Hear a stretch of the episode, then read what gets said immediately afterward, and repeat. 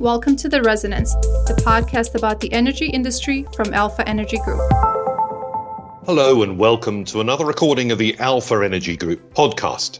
I'm Jeremy Nicholson, Corporate Affairs Officer at Alpha, and as usual, every fortnight I'm joined by my colleague Jason Durden, Head of Energy Markets and Risk Management, who's going to tell us everything that's going on in the markets and what we might expect to see in the near future. Jason, I gather we're just about to start as we record this uh, the beginning of a new gas year. Presumably that's uppermost in everyone's minds at the moment. Yes, uh, hello, Jeremy. Yeah, as of 1st of October, we move into the new gas year, and uh, that's seen the usual uh, little uh, burst of activity over the last week or two since we last spoke. People putting in place uh, last minute contracts and trying to get some sort of positions set out for uh, the coming winter as far as the winter's concerned, how are things looking? Are, are, supplies healthy? Are storage levels looking good? Are there political issues with Russian gas? What's concerning the markets, if anything, at the moment? As you know from uh, our previous chats, there's been a sustained and significant rally since the lows in August. And uh, notwithstanding some of the uh, external uh, impacts in other areas such as carbon and, uh, and power, the focus on gas has been uh, availability for the forthcoming winter, and, and that really is really quite interesting. And there's been really some of the, the latest price movements have also been uh, sort of underpinning that that concern about you know how perhaps there's been relative value left in Q1, but in terms of pricing, Q4 pricing has been lifted quite significantly. Um, market probably thinks there is a little too much in terms of uh, unanswered uh, supply side questions to um, to, to, heavily discount uh, ahead of time. Most of those are coming off of the back of a hugely oversupplied winter 19, uh, and that must be seen in context. There is stability in the usual NCS UKCS forecasts. Perhaps just a touch tighter than last year, but you know, in terms of COVID, in terms of a lower demand year, then you know, nothing that really screams an issue there. The big question is all about Russian flows, and you know, politics creeps in there as well because we are talking about you know delays to Nord Stream two. Clearly, we all know that uh, the Americans are making that very difficult for the uh, Russians, uh, particularly the Germans, in terms of um, being able to see those flows in place. So there's been a massive shift in terms of Ukraine's role in terms of transit capacity for this winter, and that you know really is a a source of concern because it's. Uh, a significant shift and, and without Nord Stream 2 that may it's unlikely to mean that there is no gas but the, the Russians may well have to pay more for capacity through Ukraine this winter and that effectively means that prices will be higher.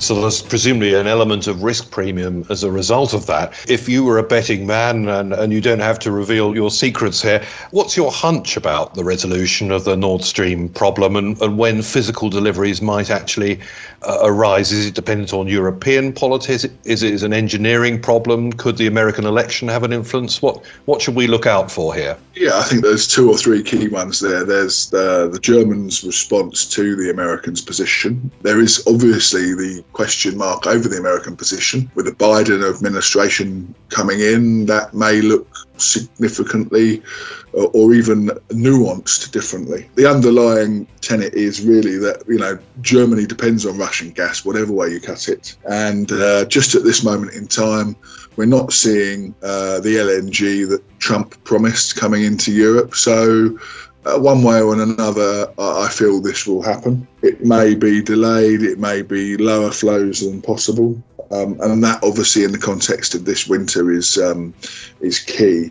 Um, as I said, just to put a little bit more flesh on the bones, the Ukrainian transit capacity is seen about 20 25% lower than last winter. If that, that capacity hasn't gone away, but it's no longer part of the deal because the Russians never saw foresaw that they would still need it. If the Ukrainians sell it back to the Russians, it's not going to be at uh, a uh, the same or a lower price, one would imagine. You know, and then the Ukraine's influence in EU gas is growing as well because of the um, the tax-free position on storing uh, European gas in some of the huge capacity that uh, the Ukrainians have. Stats are showing that there's about eight billion cubic meters of uh, European gas stored in the Ukraine at the moment on, on a on a tax advantageous storage uh, program that the Ukraine have launched. The good thing there is that that is actually in at very low summer prices. So if we did have a winter where extra storage was needed, you would expect that to financially flow at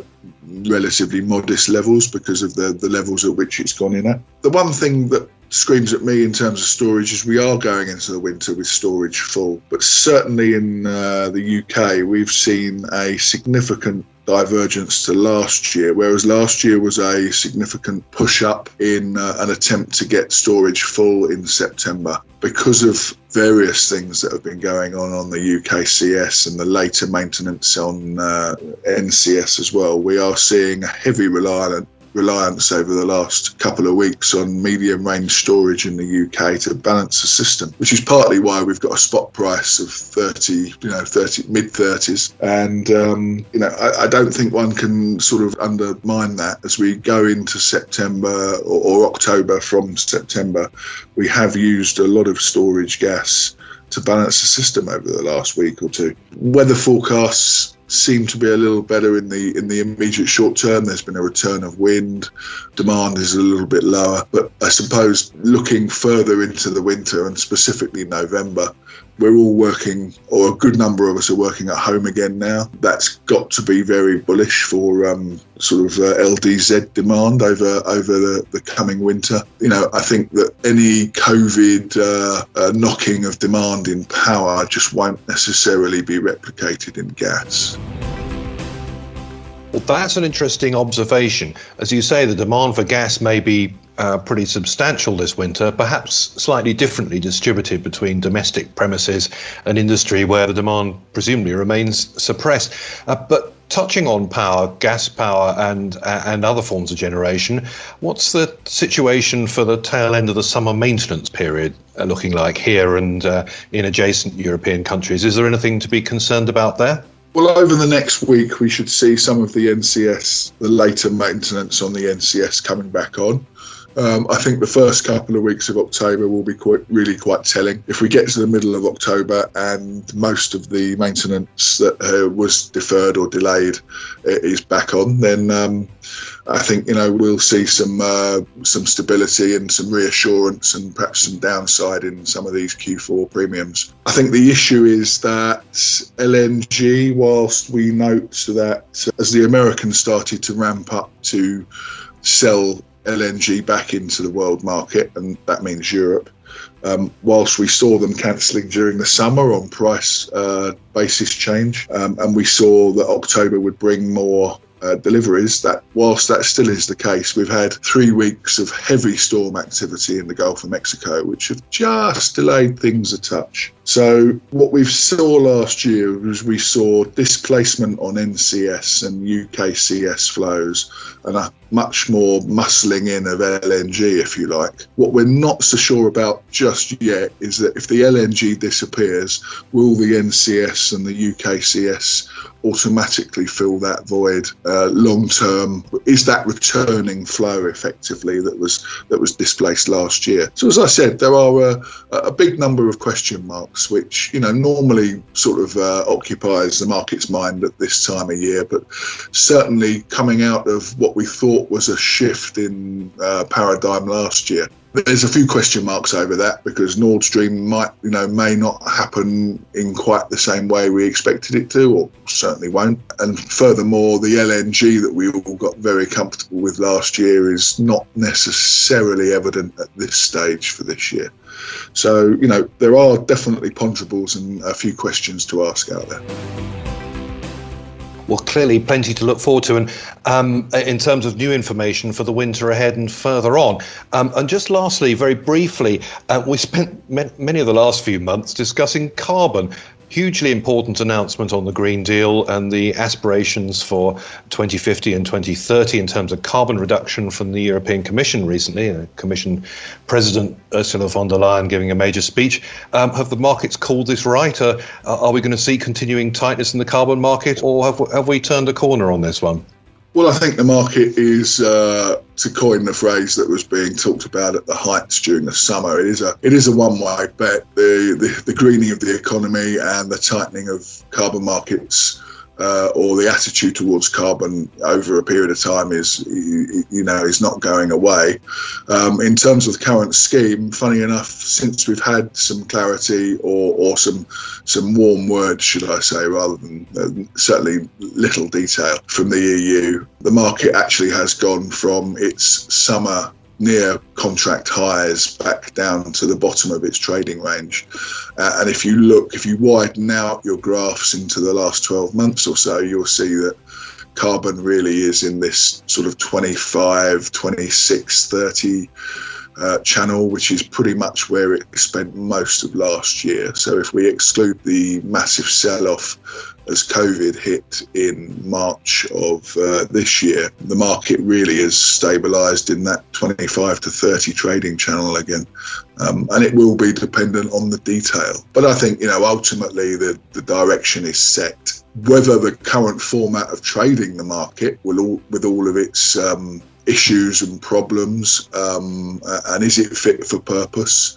Um, those will become debated. And of course, the, the other one is that uh, you know Britain is not part of this uh, post the end of this year, and we're still yet waiting for absolute clarity on whether we clone uh, the EUA or, or whether we um, we go in a, a, slightly different direction. So details, as ever, with uh, big political uh, stuff, is always uh, what the market craves and uh, is sadly absent. But uh, I suppose all the excitability about new records in falling CO2 outputs has been replaced by a return to usual trading patterns in the absence of any firm detail.